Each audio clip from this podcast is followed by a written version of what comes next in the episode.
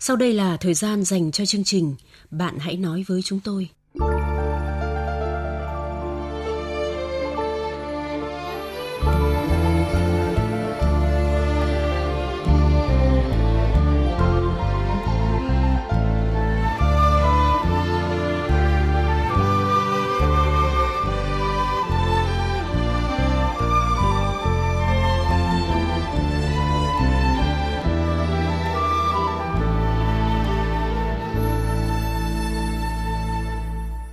Biên tập viên Châu Anh và Thanh Huyền xin chào quý vị và các bạn. Các bạn thân mến, con dâu nanh nọc ghê gớm khiến người phụ nữ lớn tuổi vô cùng bức xúc. Đã bệnh tật, tư tưởng còn không thoải mái khiến người phụ nữ ấy nhiều lúc chỉ muốn tìm đến cái chết cho nhẹ lòng. Phải làm gì với người con dâu này đây? Phải làm thế nào để tìm sự bình yên khi tuổi già bóng xế? Đó là điều mà chúng ta sẽ cùng chia sẻ với bà trong chương trình đêm nay. Vâng, nhưng trước hết thì mời quý vị và các bạn cùng chúng tôi điểm một số thư thính giả gửi đến trong tuần. Bạn Lê Phương gửi thư tới chương trình chia sẻ về hoàn cảnh của mình như thế này. Tôi năm nay 36 tuổi, đã lấy chồng 15 năm và có hai đứa con. Đứa lớn đang học lớp 10, còn đứa bé mới 5 tuổi. Chồng tôi ham mê lô đề cờ bạc nên tôi khổ vô cùng. Thế nhưng tôi vẫn phải cố gắng cam chịu vì con. 4 năm trước, chồng tôi vay lãi ngày để chơi bài bạc. Số nợ lên đến 400 triệu nên anh phải trốn vào miền Nam để tránh chủ nợ. Anh bảo tôi là sẽ vào trong đó làm việc và cũng hứa sẽ làm lại cuộc đời. Chuyện chồng tôi cờ bạc nên dính vào nợ nần, tôi chẳng dám kể với ai. Tôi cố gắng làm ăn kiếm tiền nuôi mình, nuôi con và trả nợ cho chồng. Khi nợ trả gần hết thì chồng tôi quay về. Đau khổ thay, tôi phát hiện khi ở trong miền Nam, anh đã sống chung với người phụ nữ khác. Lòng tôi đau như cắt vì bị chồng phản bội, nhưng anh xin lỗi, mong tôi tha thứ. Lại một lần nữa, vì con nên tôi cố gắng bỏ qua cho anh. Quay về nhà được hai năm, chồng tôi lại quay lại con đường cờ bạc. Đêm anh đi đánh bạc, ngày thì về nhà nằm ngủ, không chịu làm ăn. Tôi khuyên nhủ rất nhiều lần, nhưng anh vẫn chứng nào tật ấy. Tôi không còn sức chịu đựng người chồng này nữa, nên đã tính đến chuyện ly hôn. Bố mẹ chồng thương tôi, nên bảo tôi để hai con ở nhà, ông bà trông giúp, còn tôi cứ đi làm xa cho thư thái.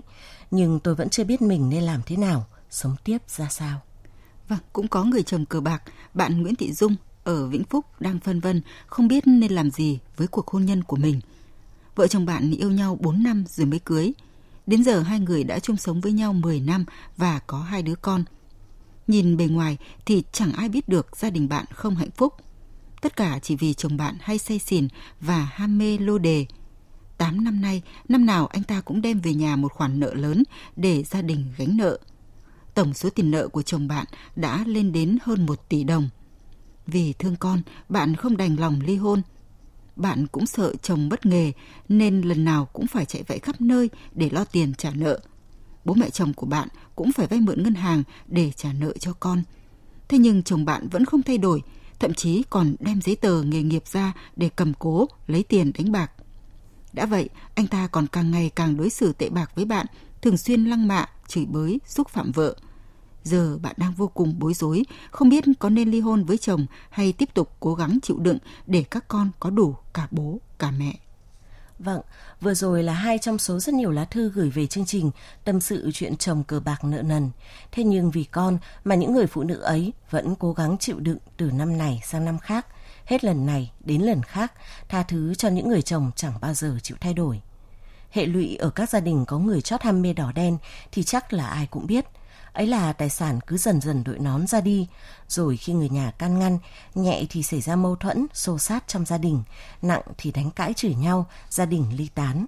Người chơi lô đề cờ bạc còn rất có thể gây ra các hành vi vi phạm pháp luật như trộm cắp, cướp giật tài sản. Chẳng thế mà đã có câu đánh đề ra đi mà ở, cờ bạc là bác thằng bần. Bởi thế, khi phát hiện người nhà dính vào trò đỏ đen thì điều cần làm là nhanh chóng tìm các biện pháp để cách ly người đó với sới bạc, chứ không phải là im lặng chịu đựng rồi cố gắng kiếm tiền trả nợ cho chồng như các bạn đã làm. Nếu chồng tiếp tục xa vào lô đề, thấy căn ngăn chồng không được thì các bạn nên tìm cách khác như nhờ đến sự giúp đỡ của người xung quanh chứ không thể dùng chiêu lạt mềm buộc chặt mãi được. Vì điều đó dễ làm cho người khác lầm tưởng rằng bạn đang dung túng cho họ tiếp tục phạm sai lầm. Cũng giống như việc người ta vẫn nói lấy lùi làm tiến, nhưng đôi khi càng lùi thì càng đặt mình vào thế yếu, càng khiến mình thêm bị động. Thử nhìn lại những gì đã qua, các bạn thấy mình được gì khi im lặng hay lại mất nhiều hơn?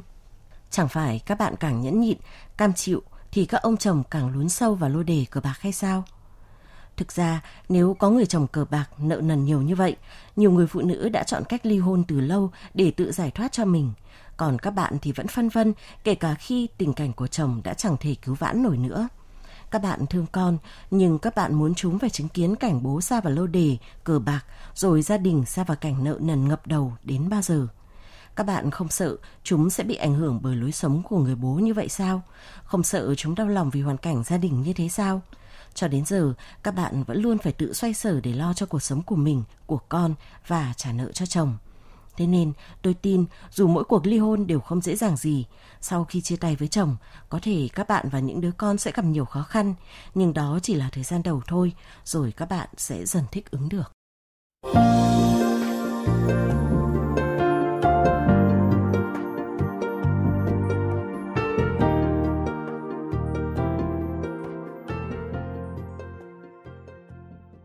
Các bạn thân mến, đã đến lúc chúng ta quay trở lại với câu chuyện của chương trình trước để cùng chia sẻ với người phụ nữ lớn tuổi có cô con dâu ghê gớm, hỗn hào. Biên tập viên chương trình sẽ tóm được lại nội dung câu chuyện. Mời các bạn cùng nghe.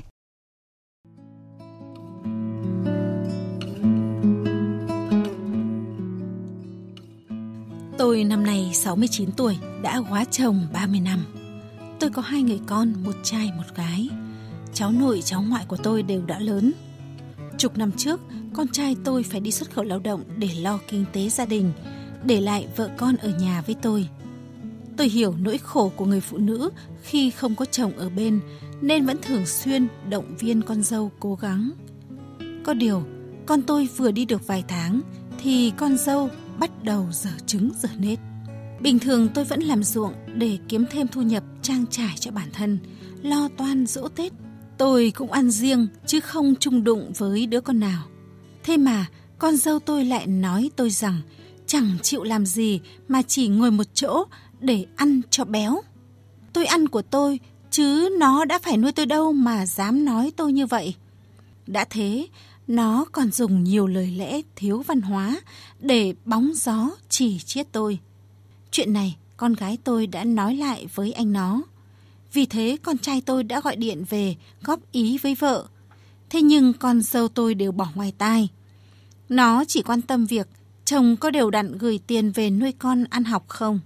Ở nước ngoài có lén phén với cô nào không.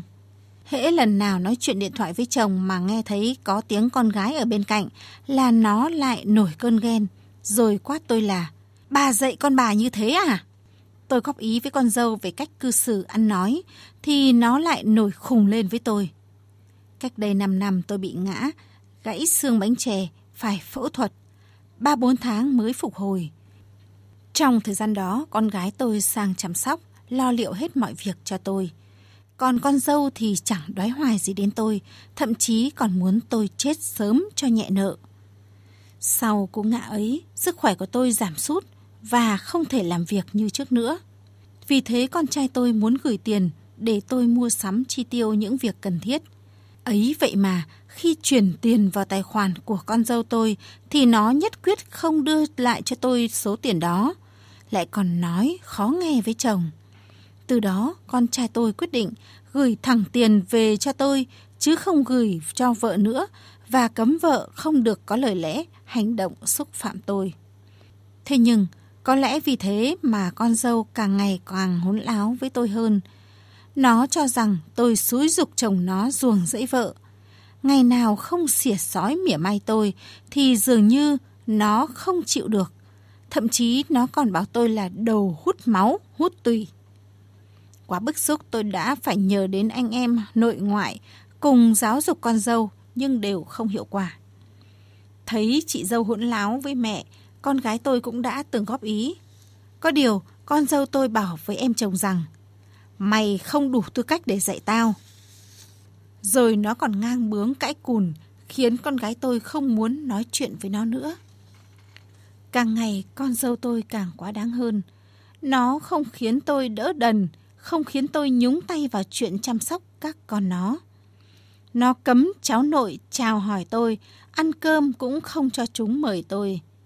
Sáng nó gọi con tôi dậy ăn sớm, rồi căn dặn đã để phần cơm trưa cho con.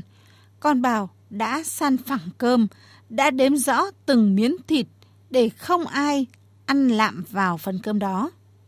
Nó nói vậy có khác nào bảo tôi thèm cơm thèm thịt mà ăn vụng của các cháu. Thế nhưng tôi chỉ biết im lặng cho yên cửa yên nhà. Mới đây, con trai tôi được nghỉ phép về nước. Con tôi đã mời bố mẹ vợ đến để trao trả con gái cho ông bà dạy dỗ lại. Đây không phải lần đầu tiên con trai tôi phải làm như thế, mà đã là lần thứ tư rồi. Ông bà thông gia đã xin lỗi chúng tôi, mong chúng tôi tha thứ cho nó. Tôi cũng đã nói với con trai là nên thương lấy các con mà bỏ qua cho mẹ chúng. Tôi làm vậy chỉ mong con dâu tôi biết nghĩ đến các con mà thay đổi. Nhưng đằng này, nó lại càng ngày càng tệ. Nó cãi nhau với hàng xóm xung quanh, chửi cả chị em họ hàng đằng ngoại. Đến họ hàng nhà nó mà nó còn đối xử như thế thì tôi có là cái gì?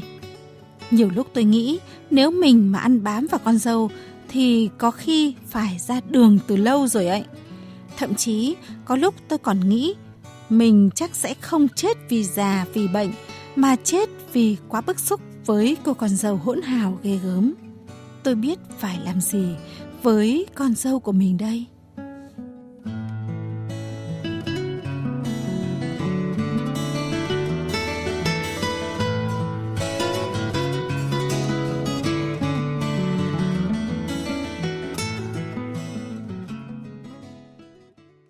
Các bạn thân mến, vẫn biết mỗi cây, mỗi hoa, mỗi nhà, mỗi cảnh, nhưng bạn sẽ làm gì nếu rơi vào trường hợp của nhân vật? Chúng ta sẽ cùng nghe ý kiến của thính giả chương trình. Trước hết là ý kiến của bác Đinh Văn Vui ở Nam Định. Theo tôi, cô con dâu của nhà bà không phải là con dâu nữa. Đúng là giặc cái đấy bà. Bà cũng phải xem xét lại cách sống từ ngày con trai bà đi sang nước ngoài có điều gì thiếu sót mới sinh ra như vậy bây giờ muốn an ngàn tuổi già về sau bà lên, cứng rắn lên, tổ chức cuộc họp gia đình, mời anh em vợ thịt, nội ngoại của bà cả thông gia và cả tổ hòa giải nơi bà đang sinh sống. Bà đề đặt và nói rõ vấn đề, nói như thật xấu của cô con dâu đối xử với bà như vậy, để có cách giải quyết. Xem một thời gian cô con dâu có thay đổi hay không. Nếu không thay đổi, bà điện cho con trai bà về để giải quyết và ly hôn bây giờ bà cứ sống vui vẻ không bi quan không chán nản để tuổi già được an nhàn Thông qua fanpage của chương trình, thính giả Yến Yến có đôi lời với nhân vật rằng Nghe chuyện từ phía cô kể thì con dâu cô cũng thuộc loại ghê gớm. Nhưng cháu nghĩ cô ấy đối xử với mẹ chồng ra sao phụ thuộc nhiều vào sự đối đãi của chồng, mẹ chồng và em gái chồng nữa không sống cùng được nữa thì ly dị, chứ đã có thành kiến ngay từ đầu thì khó hòa hợp được. Thính giả Lê Công Định viết trên fanpage của chương trình rằng thật buồn khi gặp phải đứa con dâu bất nhân bất hiếu như vậy. Con trai bà đã xử lý đúng, bà đã giáo dục con dâu mà cô ta không chuyển biến thì bà luyến tiếc làm gì? Bà hãy dành tình yêu thương cuối đời cho các cháu và động viên con trai ly hôn cô ta. Con người ấy hết thuốc chữa rồi, không xứng đáng làm con bà nữa. Chúc bà sống vui sống khỏe bên con cháu. Bác Triệu Xuân Trụ ở Quảng Ninh và bác Vũ Thị Lịch ở Bắc Giang cho rằng gia đình nhân vật không nên giữ con dâu. Con về rồi đấy, bà ngồi thì tiếp nó bà cứ gõ thẳng ra cho con biết là chia tay đi tìm mình phúc mới để có cuộc sống mới thôi. Đành rằng là con nó cũng là thiếu bố thiếu mẹ thật nhưng mà dần dần nó quen. Chứ còn nếu mà con mà cứ để như thế này thì là không được. Bạn ơi, đã một mình một cảnh chùa riêng, chân thanh gió mát không phiền đến ai. Thế mà bạn vớ phải người con dâu quá thai. Lên bạn bảo với con bạn, không bao giờ ở với những cái người không biết kính cha mẹ mình, chỉ biết kính chồng để lấy tiền. Tôi hỏi bạn rằng, bây giờ bạn còn đi lại được thì đã vậy, nay mai bạn chẳng may làm đấy thì sao? con bạn làm ra tiền thì thế lay mai già không làm ra tiền thì sao tốt nhất năm năm thì lướt vậy đắng quá lè ra. Không thiếu gì người có đạo đức con con người không có đạo đức. Đã bốn lần gửi về nơi sản xuất bạn vẫn còn cầu xin cho người ta ở lại. Đi giờ thế hệ trẻ thích thì ở láo thì bỏ. Thính giả Tuyên Dương góp ý với nhân vật như thế này. Đọc câu chuyện của cô, cháu nghĩ ngay đến mẹ cháu và rất nước mắt, thấy đau quặn trong lòng. Mong cô cố gắng và vượt lên, sống vui khỏe, lấy con trai và cháu nội làm động lực của à. Cháu chúc cô có thật nhiều sức khỏe, vui vẻ bên các cháu nhé. Còn ờ, cô con dâu thì cô cứ mặc kệ cho vợ chồng con tự giải quyết. Theo bác Nguyễn Thị Sơn ở Hà Tĩnh, nhân vật cứ coi cô con dâu ấy như không khí để bớt khó chịu. Bác thầy sống cho vui và cho khỏe, con con dâu bác ăn ở hồn hao và không coi bác ra gì thì bác cũng đừng có à, chấp nó nữa bởi vì con người mà đã không hiểu biết thì càng nói thì lại càng ngu xuẩn thôi bác ạ. À. Bác sống với à, con với cháu, con cô ấy thì mắc cô ấy. Nó nói gì thì có những gió bay qua chứ đừng có để ý đến. Chương trình nhận được ý kiến của thính giả Đặng Văn Tuấn với nội dung thế này. Cảnh sống chung đá thúng đụng nia là không tránh khỏi. Mẹ chồng nàng dâu chỉ ở riêng ra mới đỡ vào chạm. Ở chung một nhà ba thế hệ khó lắm. Thôi thì mọi người nhịn nhau một chút cho nhà yên ấm. Thính giả Lê Đức Toàn chia sẻ với nhân vật rằng nếu đuổi con dâu bác đi thì quá đơn giản, nhưng còn con trai, còn các cháu và muôn vàn những chuyện xung quanh. Có điều bác phải có cách tích cực hơn với quan hệ này. Trước mắt vẫn phải nhẹ nhàng để đừng đẩy xung đột lên cao hơn. Bác gắng giao tiếp và nói để các cháu nội bác hiểu. Các cháu sẽ làm trung gian hàn gắn tốt quan hệ. Còn nếu như mọi chuyện không thể thay đổi được thì bác gắng tổ chức tốt cuộc sống cho mình. Chờ con trai bác về để gia đình anh ta có quyết định dứt khoát. Cuối cùng lấy ý kiến của bác Đinh Thị Vĩnh ở Bắc Ninh. Bà ơi, bà có người con dâu hư, láo, không yêu thương chồng, lúc nào cũng chỉ tiền thôi. Bao nhiêu lần họp gia đình, nói với cô như cô nhất định cô không thay đổi. Con người này khó dạy. Bây giờ bà để cho con trai về lựa chọn. Cánh cửa này đóng vào thì sẽ có cánh cửa kia. Mở ra tuổi vẫn trẻ, đừng vì cháu mà vun vén. Vun vén cũng không được. Mà ảnh hưởng rất nhiều hạnh phúc của các con. Vâng, mối quan hệ mẹ chồng nàng dâu dù là ở thời đại nào cũng vẫn luôn là chủ đề nóng, là mối quan hệ khó phân xử nhất, chẳng thể nói rõ ai đúng ai sai nếu chỉ nghe chuyện từ một phía.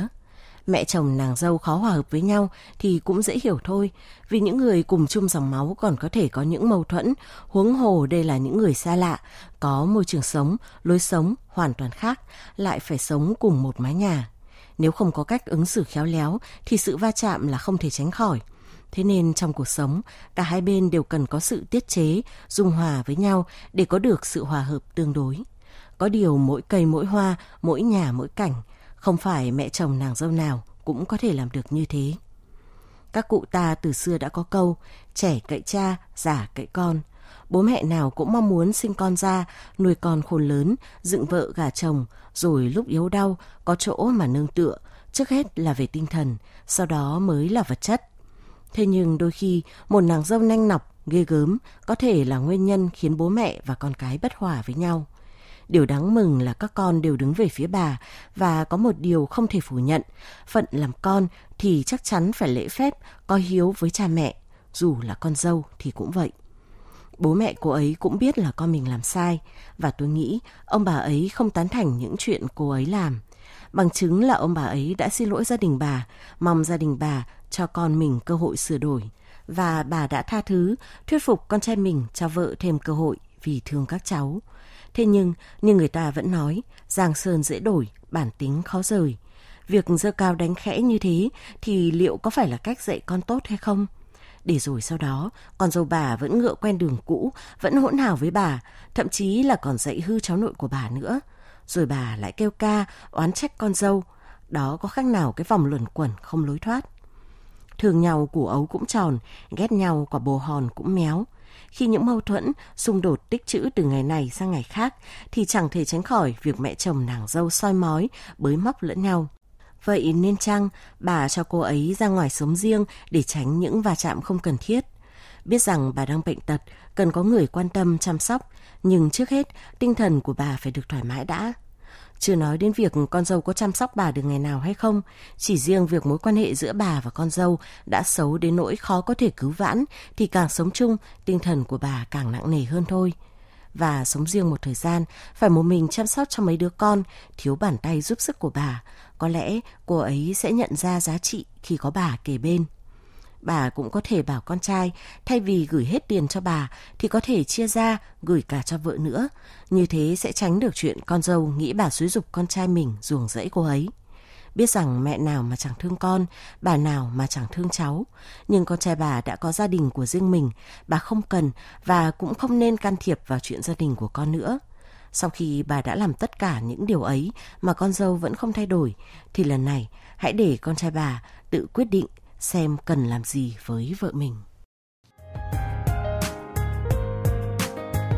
Bạn hãy nói với chúng tôi, người bạn tâm giao nối gần mọi khoảng cách bạn hãy nói với chúng tôi nơi thỏa mãn nỗi khát khao được tâm sự sẻ chia. Chương trình Bạn hãy nói với chúng tôi phát sóng 22 giờ thứ hai, thứ tư, thứ sáu và chủ nhật hàng tuần trên VOV2 Đài Tiếng Nói Việt Nam, tần số FM 96,5 MHz.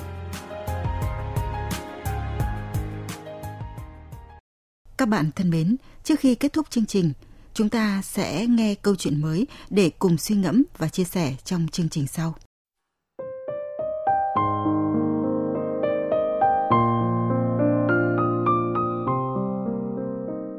Năm nay tôi hơn 30 tuổi, có con 3 tuổi, hiện đang sống chung với gia đình chồng. Dạo gần đây, tôi thấy cuộc sống thật ngột ngạt, buồn tẻ vì nhiều mâu thuẫn phát sinh với gia đình chồng. Nói một cách công bằng, bố mẹ chồng tôi là người tốt, yêu quý gia đình và con cháu. Ông bà là người rất kỹ tính, khá bảo thủ nên mỗi lần có tranh luận về việc gì, ông bà luôn tranh cãi đến cùng để bảo vệ quan điểm của mình. Nhiều lúc nhìn nhận của ông bà rất lỗi thời, có người vờ chép miệng, đồng tình, nhưng cũng có người quay đi vì chán không muốn tranh luận hay giải thích nữa. Thế nhưng lúc nào ông bà cũng dương dương tự đắc rằng tôi là người biết tuốt. Tuy nhiên, đó chỉ là một trong hàng trăm điều mà tôi phải chịu đựng.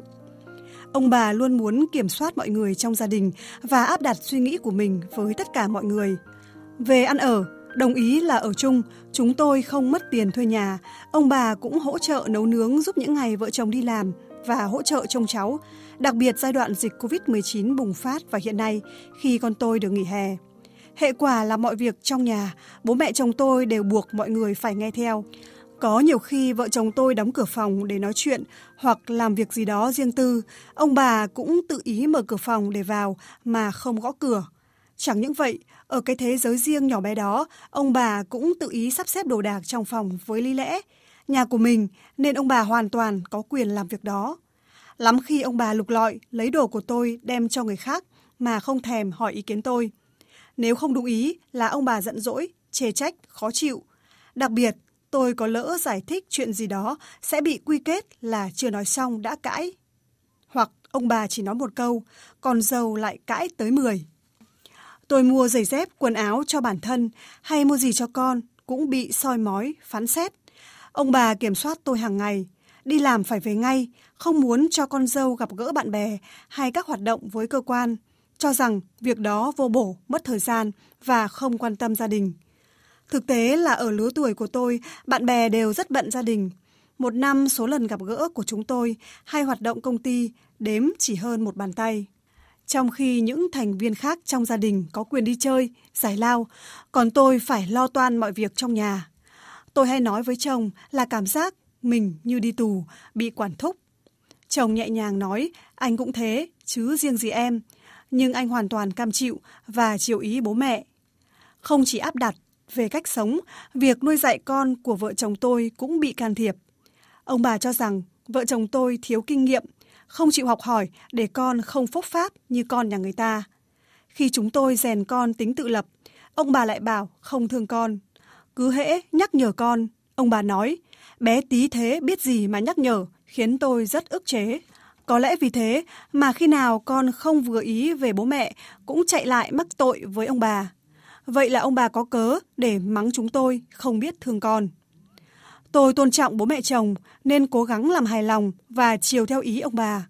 Thế nhưng ông bà vẫn quá quát với tôi ngày càng nhiều. Ở nhà tôi vẫn tham gia nấu nướng, dọn dẹp, đóng góp kinh tế, chứ không phải ăn ở không của ông bà. Vậy mà ông bà vẫn cứ đi kể hết với người này người kia rằng phải nuôi con, nuôi cháu và chăm sóc, lo liệu nhà cửa. Chẳng những vậy, ngày dỗ chạp, lễ Tết, tôi đều chủ động mua sắm đầy đủ. Thế nhưng dường như tất cả vẫn chưa đủ. Tôi cảm nhận mọi người coi đó là việc hiển nhiên phải vậy. Còn bất cứ việc gì phía nhà chồng giúp đỡ đều là ơn nghĩa để con dâu phải biết điều. Tôi thấy quá mệt mỏi với sự chịu đựng này. Tuy nhiên, mỗi khi yêu cầu ra ở riêng, chồng luôn gạt đi và nói rằng lối quang không đi, cứ đâm quàng bụi rậm, đang sướng không muốn lại thích khổ. Anh không hiểu rằng tôi thà vất vả về mặt kinh tế còn hơn chịu đựng các áp lực và ấm ức về tinh thần trong thời gian dài. Nhiều lần tâm sự với chồng mà không tìm được giải pháp nên tôi cảm thấy chán chồng hơn. Anh không thể hiện được chính kiến, không bảo vệ được vợ, không chịu cảm thông khi vợ tâm sự. Chồng tôi nói tôi phải nhịn cho bố mẹ vui lòng, hay em cứ mệt mỏi, nhưng anh còn mệt hơn vì phải nghe bố mẹ phàn nàn, xong lại đến em. Anh chưa từng làm được gì để giúp vợ giải tỏa căng thẳng, ngoài việc im lặng hoặc chặn lời vợ mỗi khi tôi muốn nói ra suy nghĩ của mình cho bố mẹ hiểu. Dần ra, tôi thấy mình như vô hình trong căn nhà đó. Tôi phải làm gì để được tự do và sống là chính mình đây?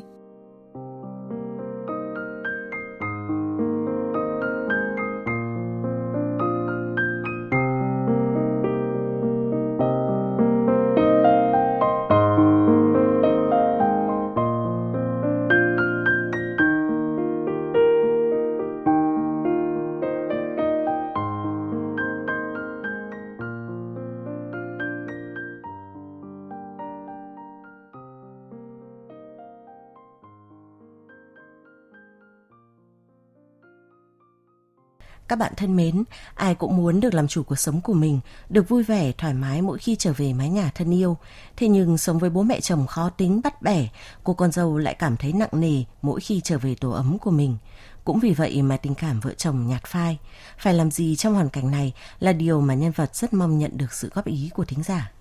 Các bạn có thể góp ý với nhân vật bằng cách gọi đến số điện thoại 0243 934 1139 trong giờ hành chính – Cách thứ hai là gửi thư trực tiếp đến địa chỉ chương trình bạn ấy nói với chúng tôi Đài Tiếng Nói Việt Nam số 4143 phố Bà Triệu Hà Nội hoặc gửi thư điện tử đến địa chỉ nói với tôi vov2 a gmail.com lưu ý tên hộp thư viết không dấu. Cách thứ ba là viết bình luận dưới mỗi câu chuyện được đăng tải trong trang Facebook bạn hãy nói với chúng tôi 96,5 MHz. Chương trình Bạn hãy nói với chúng tôi hôm nay đến đây là hết. Xin chào và hẹn gặp lại các bạn trong chương trình tiếp theo.